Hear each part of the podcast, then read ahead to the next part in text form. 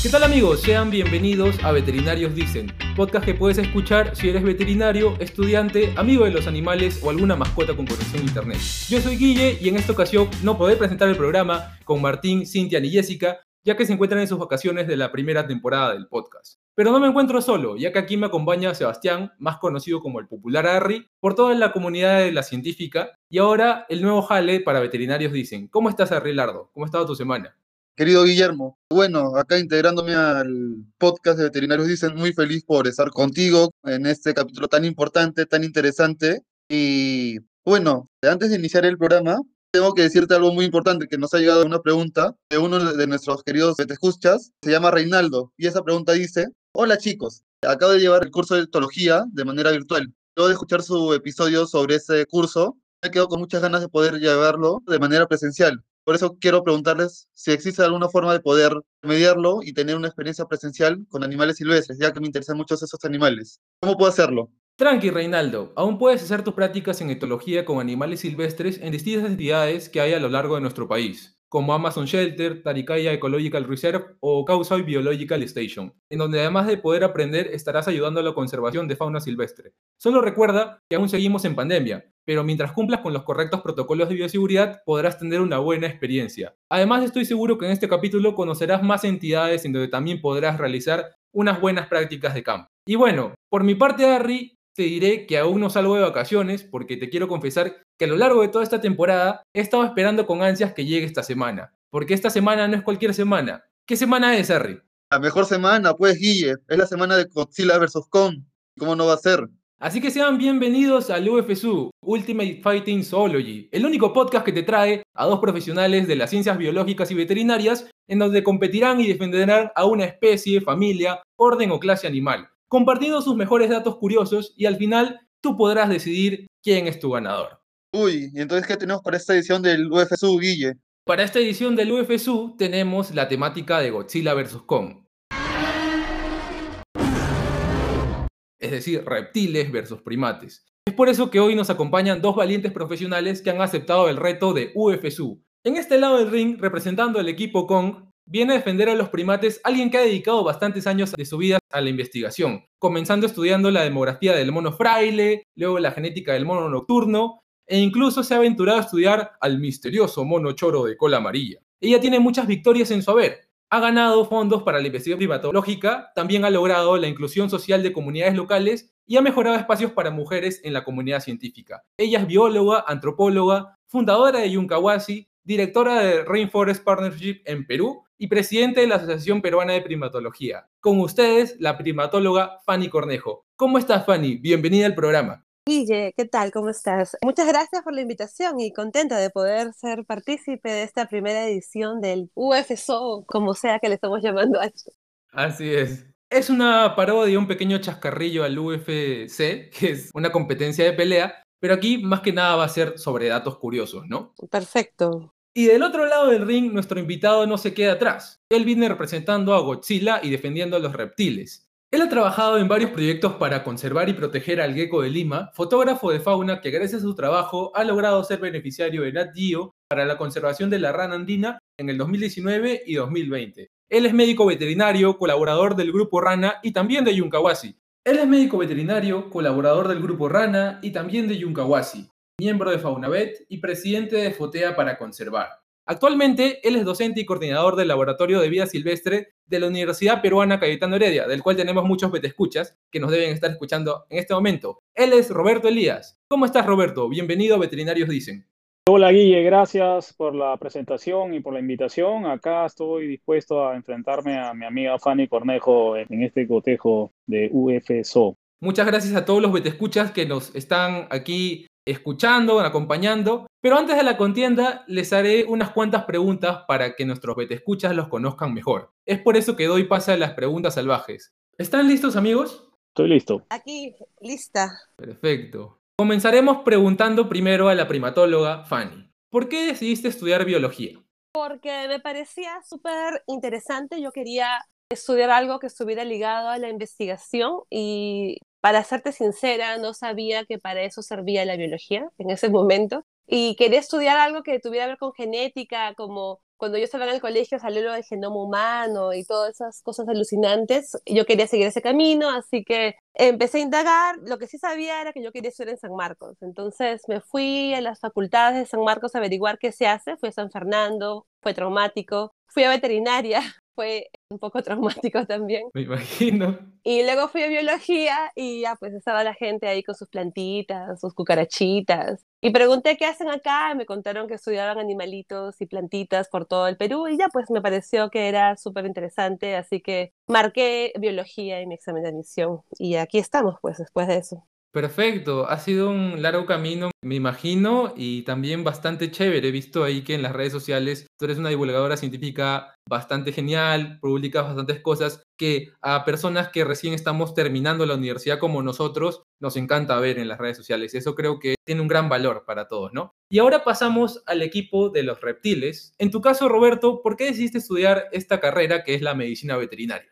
Lo mío no fue tan académico, lo mío empezó desde muy niño, ¿no? Yo acompañaba a mi abuelo, él tenía una granja muy pequeña, de Chilca, al sur de Lima, y donde tenía, bueno, vacas, unas cuantas, ¿no? Gallinas, cerdos. Y bueno, yo lo acompañaba desde muy niño, todos los momentos libres que tenía, y me enseñó muchas cosas, ¿no? A ordeñar vacas, a montar a caballo, a criar animales, y mi interés creció ahí. Luego en el colegio conocí a un hermano marista, que era un naturalista italiano que hacía taxidermia, y continuó pues acentuando mi interés por los animales, ¿no? Terminando el colegio pues yo sabía que tenía que trabajar con animales. Estudié un año biología y luego continué con medicina veterinaria y me he especializado en fauna silvestre. Perfecto, un rubro de la veterinaria bastante apasionante para todos en este país muy diverso.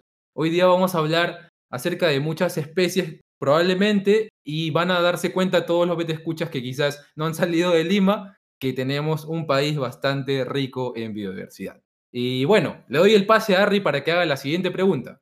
¿Qué tal amigos? Quiero hacerles esta pregunta para conocernos un poco mejor. Quisiera saber cuál es el animal favorito de cada uno de ustedes. Mi animal favorito, creo que ya por default, porque ya he estado estudiando a este bichito desde el año 2007, entonces casi toda mi vida adulta la he dedicado a él, es el mono choro de cola amarilla. Y en realidad es mi favorito, creo, por la cantidad de tiempo que he estado estudiándolo, porque son adorables, son súper peludos, porque es súper curioso que pertenecen a un grupo de monos que son especialistas en comer un montón de alimentos altamente nutritivos y este mono se decidió ir a un bosque, que es el bosque de nubes en los Andes, que tiene alimentos que son poco nutritivos, así que es un reto para él cada día de su vida y para mí como investigadora trabajar con este mono ha sido un reto cada día de mi vida porque los Andes tropicales son súper complejos para trabajar, no solo por la topografía tan intensa, pero también por el tema de comunidades, de amenazas a la conservación. Y bueno, en general, creo que también por las curiosidades que tiene este mono, ¿no? Tiene vello púbico de color amarillo, es de color caoba, la carita es peluda, cuando en otros monos no es peluda. Entonces, creo que por un montón de cosas ya y por el tiempo está así mi animal favorito, el mono choro de cola amarilla. Genial. Un tópico que es bastante preguntado ahí por nuestros escuchas, que es el tema de los censos poblacionales, la práctica en campo, que probablemente ya le vamos a tener para la segunda temporada, así que espérenlo con bastantes ganas. Y bueno, pasamos a Roberto que nos va a comentar acerca de su animal favorito. En realidad yo no tengo ninguna especie favorita y siempre me he relacionado con la especie con la que estoy trabajando en el momento, ¿no? Y desde el año 2007 como vengo trabajando con anfibios y con reptiles, me relacionan bastante con este grupo. Me encantan todos los animales. Como médico veterinario, me encanta trabajar con anfibios, con reptiles, aves y mamíferos. Y he tenido la suerte de hacerlo, pero ahora los proyectos de conservación que estoy liderando más se enfocan a anfibios y reptiles. Dentro de reptiles estoy trabajando con una lagartija, que ya la mencionaste al inicio, es el gecko de Lima, y no sé si considerarla como mi especie favorita, pero es una especie a la cual le estoy dedicando bastante tiempo y es una especie que me gusta mucho. Así como vi un artículo cuando estuve investigando acerca de los trabajos que has realizado, es un limeño al que debemos proteger y que algunas veces hasta algunos limeños no sabemos que también es nuestro vecino, ¿no? El geco de Lima. Y bueno, por último, ya que aquí no está Jessica, que es la que normalmente ya hace las definiciones de la semana, les pediré que me definan las siguientes palabras, porque así es. Esta semana tenemos dos definiciones. Le pediré primero a Fanny que me defina qué cosa es un primate.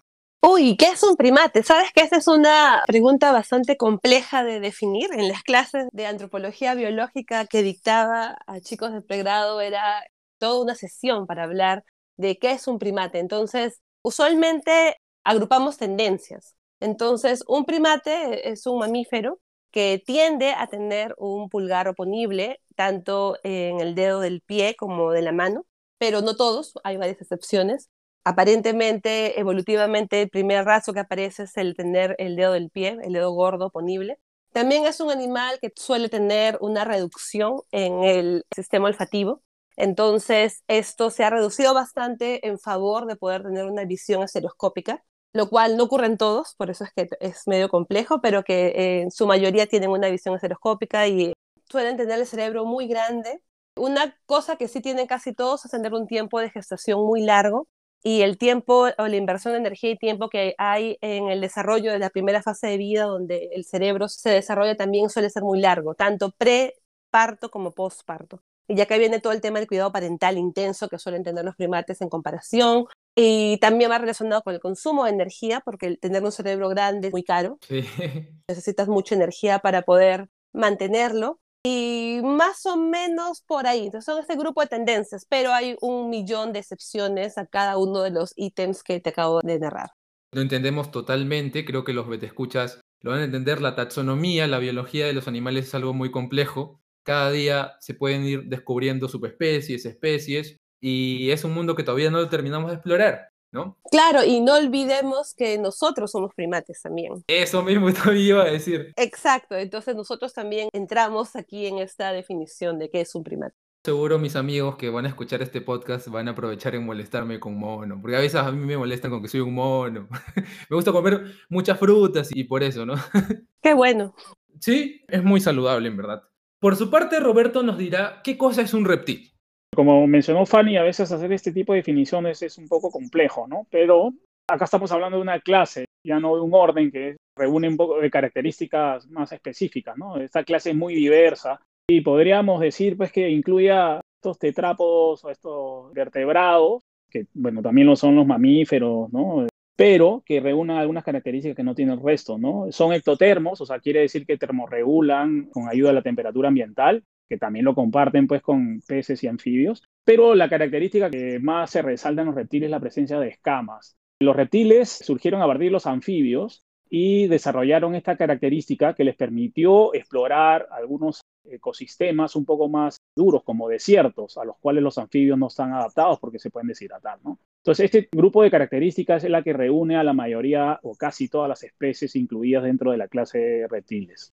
Aquí ahorita estoy comenzando a tener flashback, recuerdos del curso de fisiología. Recuerdo que mi profesor mencionaba el modelo renal del reptil, que es muy importante lo que tú mencionaste. Y bueno, como siempre decimos que hay excepciones, porque también recuerdo que hace poco descubrí que hay una tortuga, creo que es uno de los pocos reptiles que no es ectotermo, que es endotermo, que me parece que es la tortuga laúd, que es una tortuga marina. Y bueno, ahora sí estamos listos para comenzar la contienda y el público se enloquece, ¿no?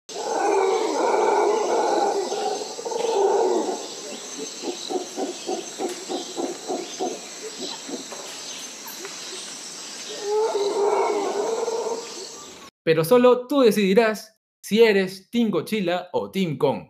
Damos inicio al UFSU, Godzilla vs. Kong, reptiles vs. primates. En esta primera ronda les pediremos a nuestros invitados que nos den el mejor dato en cuanto a la biología del animal. Uy, ¿y eso qué incluye, Guille? ¿Podrías contarnos un poquito, por favor? Esto incluye las ciencias biológicas, las cuales pueden ser ecología, fisiología, anatomía y, ¿por qué no?, taxonomía. Quizás nos encontremos con nombres científicos curiosos, pero le pediremos a los invitados que aún se reserven los datos curiosos en torno a la etología.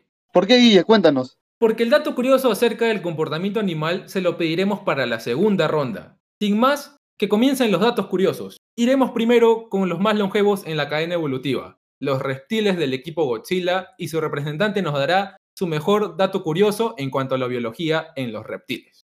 Como mencioné hace un rato, este grupo es muy diverso, tienen como 11.300 especies, es lo que se reportó hasta agosto del año pasado, y hay cuatro órdenes. Así que voy a elegir una de las órdenes para poder hablar sobre ella, que es la orden Crocodilia, donde incluye a los reptiles más grandes, son depredadores topes, son cazadores por excelencia, aunque parecen animales inactivos, pasan mucho tiempo termorregulando, como ya hablamos hace un rato, pero también están adaptados a su hábitat, ¿no? Están adaptados al nado y al cazar a su presa. Pueden permanecer debajo del agua hasta una hora.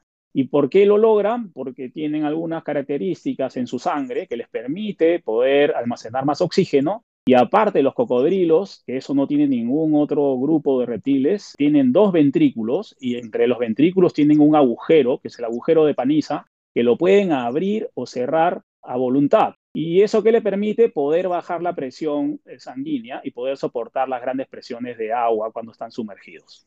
Perfecto, gran dato curioso. Ahí tenemos a nuestro representante, el cocodrilo americano, también conocido aquí en el Perú como cocodrilo de Tumbes, una especie bastante impresionante y ahí los seguidores del equipo Godzilla están que ovacionan a esta especie.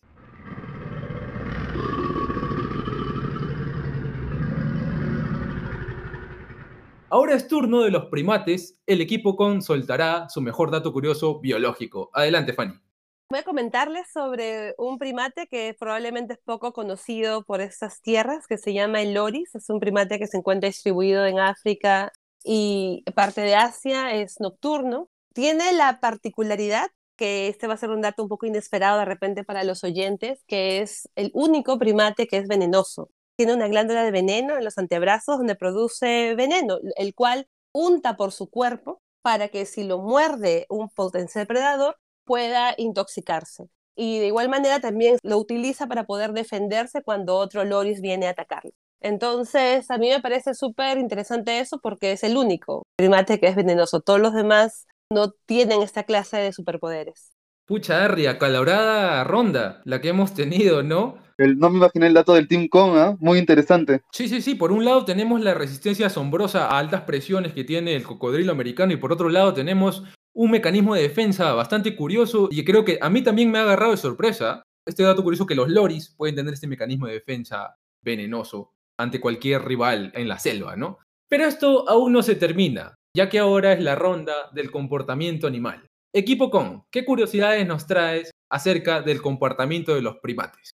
Bueno, nosotros somos primates, entonces te imaginarás que hay un sinfín de cosas extrañas que hacemos, pero una que también me sorprendió muchísimo cuando estaba estudiando sobre primates es que tienen inteligencia maquiavélica, que significa que tú puedes saber que otro congénere sabe algo que tú sabes, o como que puedes adelantarte a la percepción o lo que el otro ser puede estar pensando de ti. Entonces aquí podemos entrar como que en niveles, ¿no? O sea, que yo sé que tú sabes que yo sé, oh. que tú sabes que yo sé, que tú sabes que yo sé. Entonces, en el ser humano es frecuente, nosotros podemos pensar bastante en lo que la otra persona puede saber, ¿no? El secreto que sabe, que yo sé y que yo sé que él sabe y así varios niveles, ¿no? De profundidad. Y algo que me pareció súper interesante era que unos primates que podemos considerar de repente un poquito no tan complejos como son los monos capuchinos, los monos machines, tienen muy bien desarrollada este tipo de inteligencia, inteligencia maquiavélica. Entonces, ellos, por ejemplo, saben que el otro machín sabe que él sabe que lo acaba de engañar. y así puede irse en un montón de niveles. Entonces, un ejemplito aquí sobre esto que es muy gracioso es el tema de su reacción frente a los predadores. Entonces, los primates del Nuevo Mundo, acá de las Américas, son arborícolas. Entonces, podemos tener un mono machín con su grupito que están en la copa de los árboles yendo y ellos tienen jerarquía. Entonces, encuentran un frutito para comer, come el frutito primero, usualmente el líder del grupo y los de repente juveniles son los relegados, ¿no? Que comen ya los frutos verdes, ya no los maduritos que quedan. Entonces, lo que hace un juvenil a veces es el llamado de alarma que suelen hacer cuando hay un águila arpía encima de ellos. Entonces, como el costo de ignorar esa alarma es como que, pucha, o sea, si le ignoro, me comen, ¿no? Entonces todos los animales se tiran al suelo para poder escapar de esta alarma. Y lo que hace este juvenil es que se disfruta todos los frutitos maduros porque ya todos se fueron. los demás animales saben que él podría estar mintiendo, pero como el costo de no hacerle caso es muy alto, le siguen haciendo caso, ¿no? Entonces aquí luego, bueno, hay cosas un poquito más complejas, resentimientos, guerras internas, ya, debido a ese tipo de comportamiento. Pasa algo que me parece bien curioso y que en realidad es muy común en los seres humanos. O sea, miremos cómo nos comportamos cada día a día, miremos las noticias, miremos la política, miremos Game of Thrones. Sí. Claro, solamente que a mí me sorprende mucho, me pareció muy interesante pensar que en otros monos, por ejemplo, los monos machines que vemos tan frecuentemente, puedan tener esa capacidad cognitiva. Genial dato, curioso. Ahí a todos los fanáticos de la Among Us creo que van a reírse bastante. Y entonces, ahora queremos pasar al equipo Godzilla, que le preguntaremos qué dato curioso nos soltará acerca del comportamiento de los reptiles. Y acá creo que estoy en desventaja, ¿no? Los primates tienen comportamientos muy complejos que no se observan en reptiles, ¿no? reptiles son animales evolutivamente mucho más antiguos y algunos los consideran animales aburridos a los que tienen o crían, ¿no? Son aficionados, tienen un gecko y no lo ven moverse durante todo el día. Bueno, son animales que necesitan, pues, como ya mencionaste tú, ¿no? La mayoría termorregulan, necesitan energía y la mayoría son solitarios, entonces hace que no interactúen mucho con sus congéneres, por ello no se ve ese tipo de comportamientos tan complejos como los primates, ¿no? Pero si los crocodilianos sigamos con el grupo, podemos ver pues que a veces comparten algunas especies, hay 26 especies de crocodilianos aceptadas, algunos comparten espacio y ven que se puede ver grupos de cocodrilos, no organizados, ¿no? Pues como un mamífero para cazar o para hacer otro tipo de comportamiento, pero sí comparten y hay una jerarquía. Lo que se puede sacar es las hembras, que no se ven mucho en grupos de reptiles, ¿no? Las hembras suelen tener un cuidado hacia sus crías, ¿no? Entonces, cuando ellas se aparean en el agua con el macho, luego hacen un nido cerca al cuerpo de agua donde están, ponen sus huevos y se quedan cuidándolos hasta que las crías nazcan, ¿no?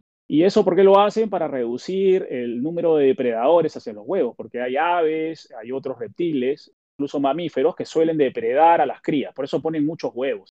Y cuando las crías nacen, se dan el trabajo de trasladarlas al cuerpo de agua, ¿no? Y cómo las trasladan, las meten a su boca, pero no se las tragan, ¿no? Las trasladan muy delicadamente, a pesar de que tienen un hocico tan fuerte que se ha desarrollado para poder predar presas más grandes que ellos, las llevan delicadamente hacia el cuerpo de agua y las cuidan un periodo hasta que las crías pueden valerse por sí mismas, ¿no? Aún así pueden ser cazadas por animales más grandes, pero esa etapa es la más crítica, ¿no? En la etapa en que el huevo no se puede defender, ¿no? Entonces, esa, ese tipo de conductas no es muy común en reptiles y en cocodrilos sí se puede observar. ¿Qué opiniones tienes aquí, Harry? Ah, no sé, pero para mí ese combate está muy bien reñido, ¿ah? Los dos equipos tienen muy buenos datos, muy curiosos y muy interesantes. Sí, sí, por un lado tenemos eh, la maquiabilidad, la, la complejidad en el comportamiento poblacional que pueden tener los primates, ¿no? Como comentábamos a los mongas. Y también tenemos el tema de los reptiles, claro. una maternidad bastante admirable que va a preservar a que su población pueda vivir más, ¿no? Tenga más posibilidades de supervivencia. Pero todo esto se definirá en esta ronda, donde ambos contrincantes nos darán un dato curioso del grupo animal que defienden en un rubro a su elección. Vamos con el equipo Godzilla, que sus fans los aclaman, y piden el dato curioso, pero nosotros también le pediremos el rubro a elección. Adelante, Roberto. Bueno, continuando con el tema de la cría de cocodrilos, un dato curioso, solo se ve en algunos grupos de reptiles, por ejemplo en tortugas, en la tuátara, que es un reptil que solo vive en Nueva Zelanda, y en los crocodilianos es que el sexo de las crías está determinado por la temperatura. Entonces, cuando la madre hace el nido, trata de hacer a una profundidad en la que pueda colocar el primer grupo de huevos, pone un poco de arena coloca el segundo grupo de huevos y un poco de arena y luego completa de enterrar todos los huevos. Entonces, estos huevos se van a incubar a diferentes temperaturas. Depende de la especie, ¿no? Pero, por ejemplo, algunos cocodrilos incuban los huevos a menos de 30 grados, van a lograr que la mayoría de nacimientos sean hembras. Las que están a más de 33 grados, la mayoría de nacimientos van a ser machos y los que están en el rango intermedio van a tener 50-50. Entonces, eso permite pues que haya mayor variedad en los sexos y que la especie pueda sobrevivir, ¿no? Esto es un dato importante porque ahora, por cuestiones de cambio climático, Así es. se están viendo pues que en algunos lugares se están naciendo solo machos o más hembras que machos. Sobre todo el problema es cuando es solo machos, ¿no? Porque luego no tienen con qué aparearse y continuar pues el legado de la especie. Este es un dato curioso que quería comentarles. Bastante importante para la supervivencia del cocodrilo. Y nos parece que es algo que va a generar un impacto bastante de reflexión para nuestros betescuchas, porque ya como lo dijo Roberto, es muy importante este tema de que nos preocupemos por el medio ambiente, porque muchas especies podrían dejar de existir por esta razón. Y bueno, ahora le toca al equipo con y este recibe también una ovación de sus fans.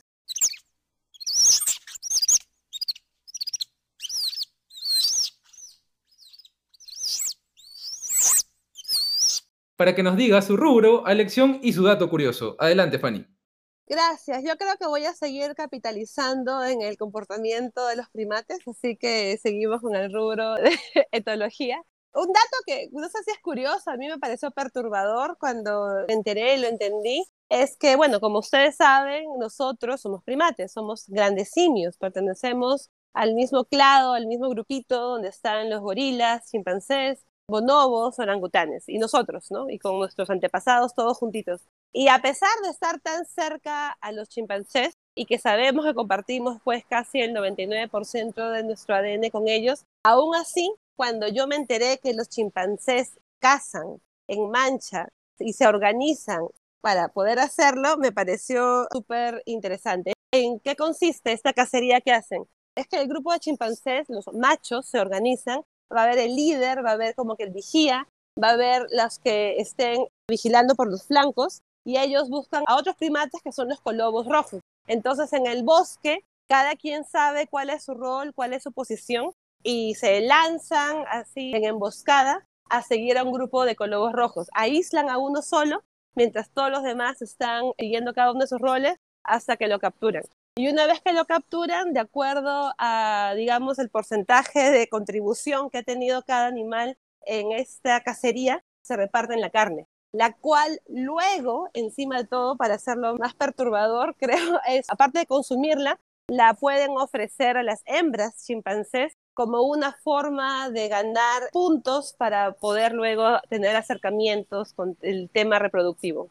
Vaya dato interesante. perturbador. Sí, perturbador también, porque, bueno, cazadores bastante organizados. Y bueno, Harry, ¿qué opiniones tienes de esta última ronda? Bueno, que muy interesantes, muy buenos datos. Y en general para mí ha sido una gran pelea. Creo que puedo hablar por todos los que te escuchas, que hemos quedado satisfechos con tan buenas curiosidades y de muy buena calidad sobre todo de esos animales que son muy diferentes pero a la vez muy interesantes. Sí, y bueno, Barry, ¿tú qué cosa eres? ¿Team Kong o Team Godzilla? ¿Team primates o Team reptiles? Creo que me voy por Team reptiles. A ti te dejo el Team monos. Claro que sí. Bueno, tú ya sabes que a mí me gustan bastante los primates, así que yo me quedo con el Team Kong, con los Team primates.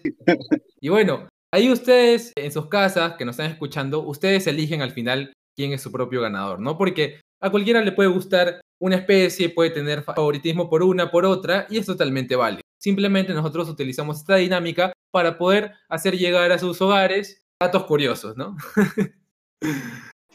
y bueno, gente, el UFSU ya está por acabar, así que agradecemos a todos los que te escuchas que han disfrutado de esta contienda hasta el final y también agradecer a Fanny y a Roberto por su tiempo y apoyo en el desarrollo de este genial episodio. Ahora le doy el pase a ellos para que le den un consejo a todos los interesados en fauna silvestre y los inviten a sus redes sociales y proyectos. Vamos primero con Fanny.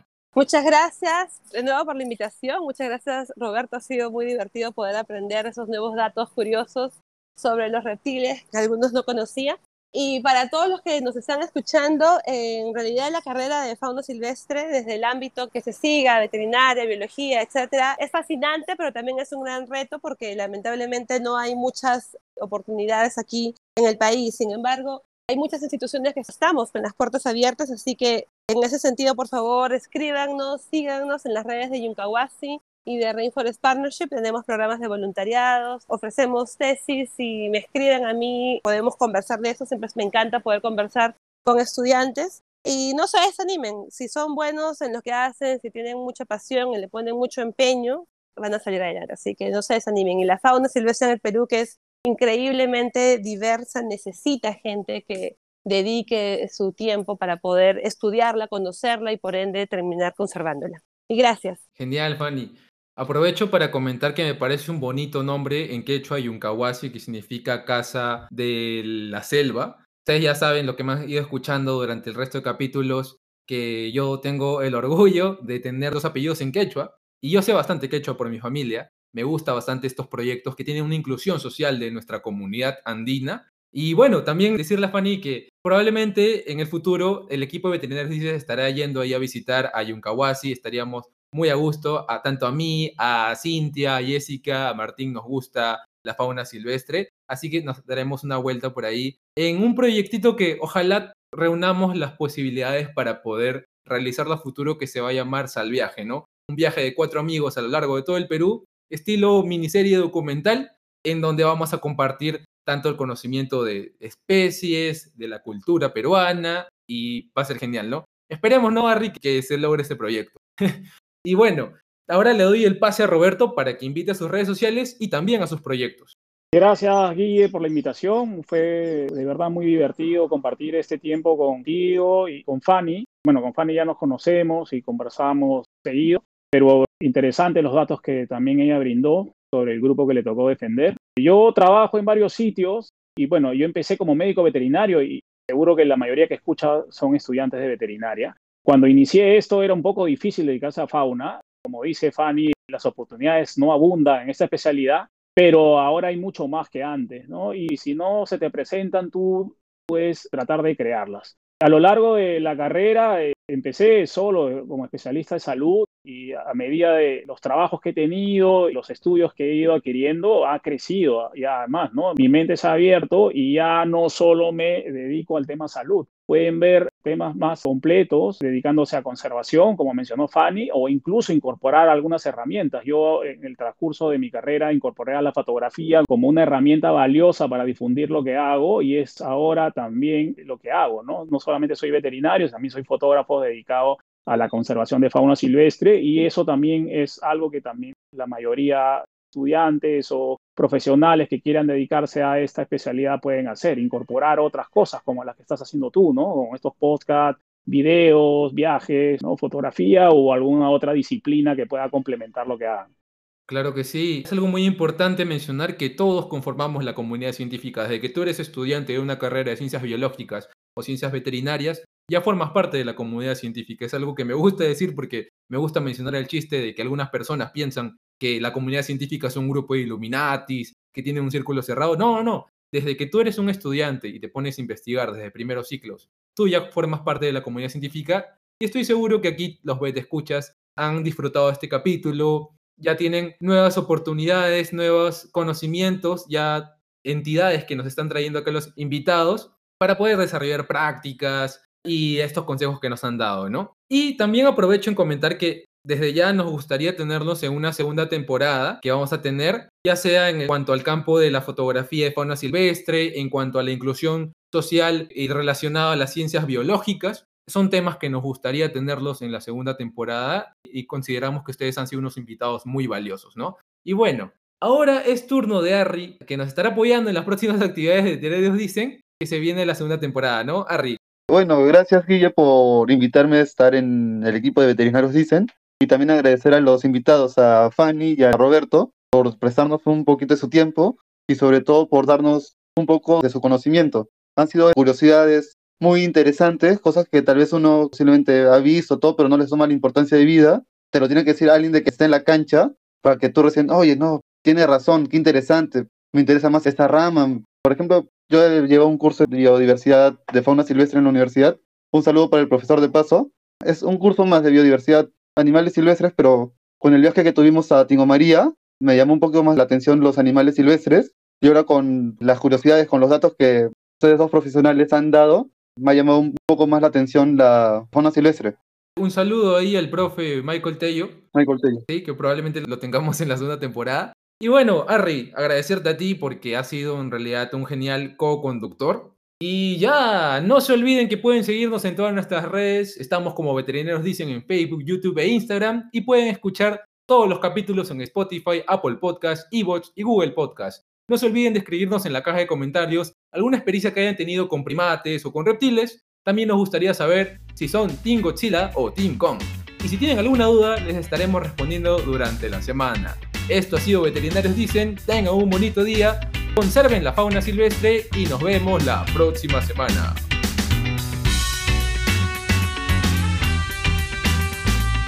Harry, creo que no te escucho. ¿Quieres decir algo? Este, ay, perdón. claro, ¿por qué Guille? Cuéntanos.